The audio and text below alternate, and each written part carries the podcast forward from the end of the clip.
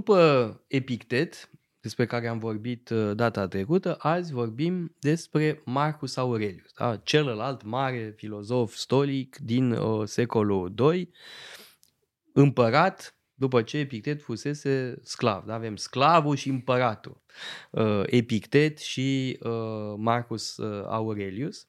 Uh, Marcus Aurelius încarnează idealul împăratului filozof. Da? E primul Bun, e de filozof. departe cel mai influent filozof din punct de vedere politic, din istoria omenirii. În, a, în sensul că a fost împărat. Da, din punct de vedere politic e na, al, al puterii efective, nu cred că e nimeni care să se apropie. E, a mai fost Iulian, de, filozoful de. zis apostatul, dar n-a uh, domnit de. decât puțină vreme. Deci da, într-adevăr, Marcus Aurelius e un filozof care chiar a avut putere da. uh, enormă. Da? Uh, suntem în secolul II, uh, trebuie să vorbim puțin și despre contextul istoric. Da? Nu se poate, în cazul unui împărat, să vorbim doar despre scrierile lui. Uh, el e ultimul dintre împărații buni. Da? Traian, Nerva, Traian, Hadrian, Antoninus Pius, Marcus Aurelius, iar după Marcus Aurelius vine catastrofa de fisul Commodus. De altfel, pe Marcus Aurelius îl remarcase Hadrian.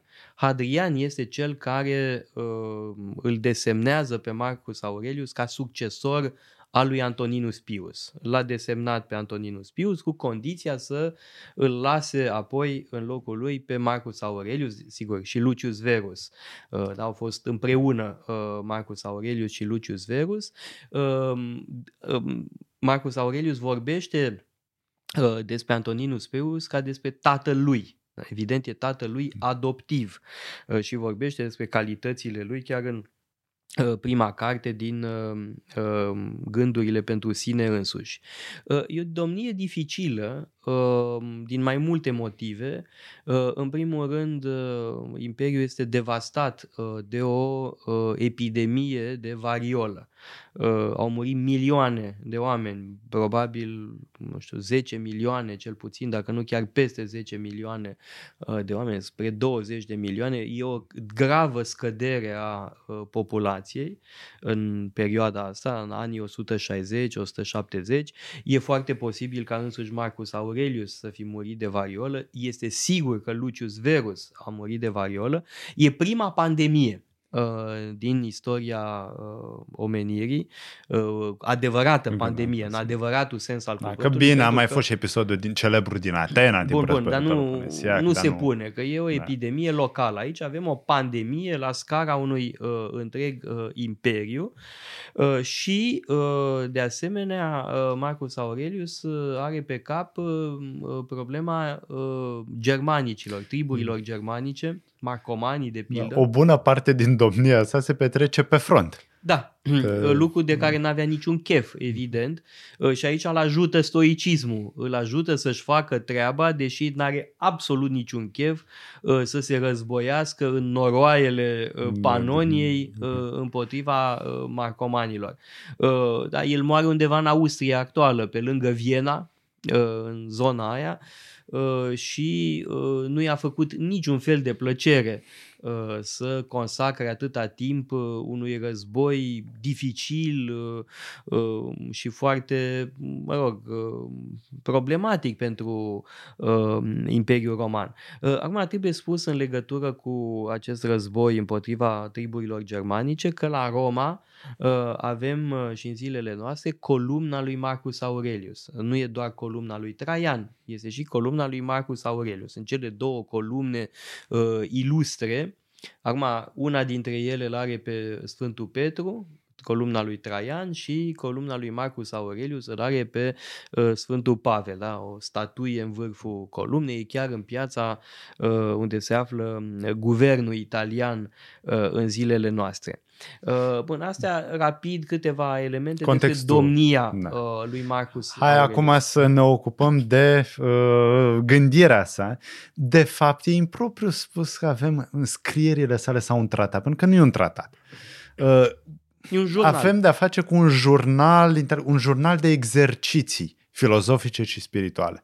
Uh, de asta mm, cei care au curiozitate să-l citească pe Marcus Aurelius vor vedea multe repetiții, se reiau anumite teme, tocmai pentru că Marcus Aurelius uh, este perfect conștient de faptul că are nevoie de uh, asceză, de exercițiu, reia aceleași teme pentru că uh, îl consideră că este deficient în anumite privințe și trebuie să-și reformeze caracterul. E un jurnal ascetic. Un jurnal spune, ascetic. Da? Și uh. nici nu are un titlu. Sigur, noi putem spune meditații gânduri către sine însuși sau către sine însuși, dar de fapt sunt titluri date mai târziu pentru că nu erau gândite pentru publicare.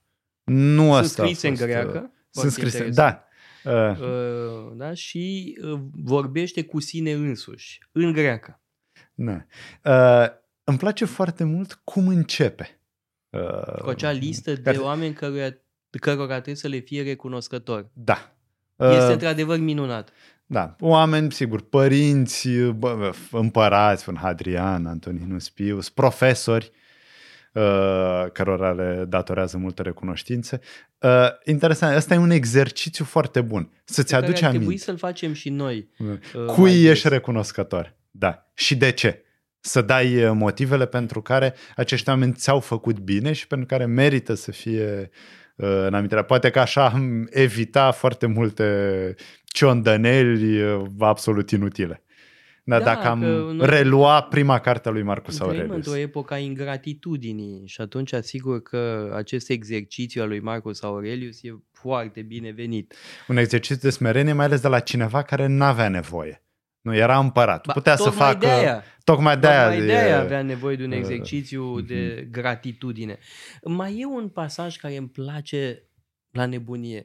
Când spune dimineața să, uh, să ai în vedere că în timpul zilei vei putea întâlni uh, niște mitocani, uh, tâmpiți, uh, profitori, lingușitori. Da, face o listă întreagă de uh, oameni nasoi uh, cu care urmează probabil să se întâlnească în timpul zilei. Da? Ca să fii pregătit Uh, să nu te mai miri. E, e în cumva în ordinea lucrurilor să ai de a face Uh, cu tot felul de oameni de proastă calitate. Și dacă te pregătești mental pe asta, nu te mai șochează uh, contactul cu ei și interacțiunea cu ei, nu te mai enervezi. Da? Iarăși asta ne-ar prinde foarte bine, că noi tot interacționăm pe Facebook cu tot felul de idioți, de microcani. Numai pe Facebook, pe asta e uh, Pe Facebook, pe Facebook-ul, uh, de fapt, uh, ne scutește uh, să mai facem mult, prea multă muncă de cercetare, uh, field work. Da? Uh, dacă n-ar fi Facebook-ul, n-am fi în contact cotidian uh, cu uh, prostia omenească în forme uh, extreme, să zicem. Da? Ori, cred că ne, ne-ar prinde bine tipul ăsta de exercițiu să nu ne mai enervăm, trebuie să ne imunizăm, să fim pregătiți, să nu ne enervăm. Da. Uh, și bineînțeles ca orice mm, stoic, cu da, un membru de plin al școlii stoici, Marcus Aurelius este interesat de creșterea uh, porțiunii noastre de activitate, spre osebire de pasivitate. Suntem pasivi atunci când ne domină pasiunile, atunci când ne domină elementele exterioare. Ori el vrea să uh, crească rolul părții active din noi, hegemonicon, ceea ce el numește uh, hegemonicon, partea rațională, partea conducătoare. De, de fapt, este impropriu spus partea conducătoare a sufletului, pentru că sufletul este pe de-a întregul rațional. Trebuie să dăm ocazia uh, acestei calități a sufletului nostru să se manifeste, să arătăm că suntem raționali. Chiar și pasiunile sunt raționale, pot fi stăpânite. Foarte important ce spui, pentru că Marcus Aurelius este în postura de a guverna pe alții. Ori el spune, înainte de a-i guverna pe ceilalți, trebuie să te guvernezi pe tine. Asta este esențial. Da? Guvernarea sinelui și guvernarea celorlalți. Asta este marea uh, idee a lui Marcus Aurelius, dar minte, nu e o idee originală. Uh, ideea asta, mă rog, tot străbate filozofia antică, uh, încă de la Platon și poate chiar înainte de Platon. Uh, numai că Marcus Aurelius este în postura ideală pentru a încarna uh, această idee. Da? Întâi guvernează-te pe tine și apoi guvernează-i pe ceilalți. Mm.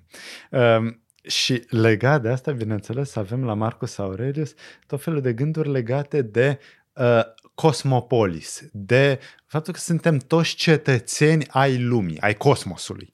Uh, sigur, cetățenii ai Imperiului Roman, cei care aveau norocul să se numere printre ei, sigur, sclavi, sigur, sunt barbari, oameni în afara Imperiului, dar toți fac parte uh, din cosmos și toți sunt cetățeni cu drepturi egale ai cosmosului. Foarte interesant pentru un împărat să pună problema în felul ăsta. Sigur, recunoaște ierarhiile normale din uh, Imperiu, dar în același timp există ceva universal în fiecare dintre noi. Participarea la esența rațională a speciei umane și deci, uh, sigur, nu putem să vorbim despre drepturi universale, drepturi ale omului, ar fi complet anacronic, dar există aici un sâmbure la Marcus Aurelius de prețuire a ceea ce este universal în fiecare Asta dintre nu noi. e original. Uh, Sigur, e o idee stoică. Vine de la primii stoici. Uh, pentru că omul are două tipuri de uh, îndatoriri are anumite obligații care decurg din uh, simplu fapt că este om, da? și a trăi în conformitate cu natura înseamnă a trăi în conformitate cu natura umană. Uh, și sunt anumite obligații care sunt inerente naturii umane. Astea sunt obligații pe care le are absolut oricine. Da? Și asta e o idee stoică de la început. Uh, o găsim de anumite și mai târziu în textele care ne-au parvenit. Uh, de la vechi istorici nu ne-a parvenit foarte mult. Uh, și apoi sunt obligațiile secunde, să le spunem, care derivă din statutul social. Și asta iarăși e foarte prezent la Marcus Aurelius. Da? Și pune mereu întrebarea ce trebuie să facă el în calitate de uh, împărat, uh, în calitate de uh, conducător al uh, Imperiului Roman. Uh, da, e o preocupare constantă uh, la el să-și facă treaba cum trebuie, dar obligațiile de rang secund sunt subordonate obligațiilor de rang primar, cele care derivă din uh, faptul că suntem uh, oameni. Și bine că ai vorbit despre această distinție și însăși despre noțiunea de datorie sau obligație, uh, pentru că asta ne duce cu gândul la faptul că e bine că Marcus Aurelius a fost stoic și nu a fost epicureu. Pentru că, bineînțeles, Marcus Aurelius spune problema, providența sau atomii referința e cât se poate clară, providență, stoicii sunt cu providența, epicurei sunt cu atomiștii, cu, sunt atomiști, nu cred în providență, nu cred într-o ordine rațională a lui. Asta, bineînțeles, are drept consecință faptul că în, pentru epicurei îndatoririle Ehm, îndatoririle sociale nu sunt la fel de importante, îndatoririle politice cu siguranță nu joacă un rol atât de important, pentru stoici da.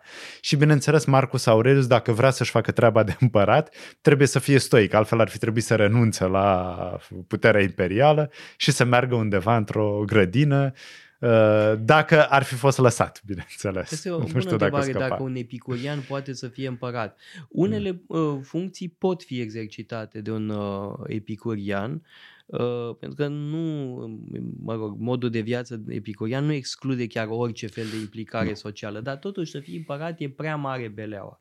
Uh, e un, iar un om zdravăn la cap nu se încarcă cu așa ceva în viziunea epicuriană. Da. Pentru stoici e ca Heracle. Da? Un împărat trebuie să fie precum Heracle, Uh, dacă să poarte uh, povara lumii, așa cum Heracle uh, a luat povara lumii de pe umerii lui Atlas, așa și un împărat trebuie să facă.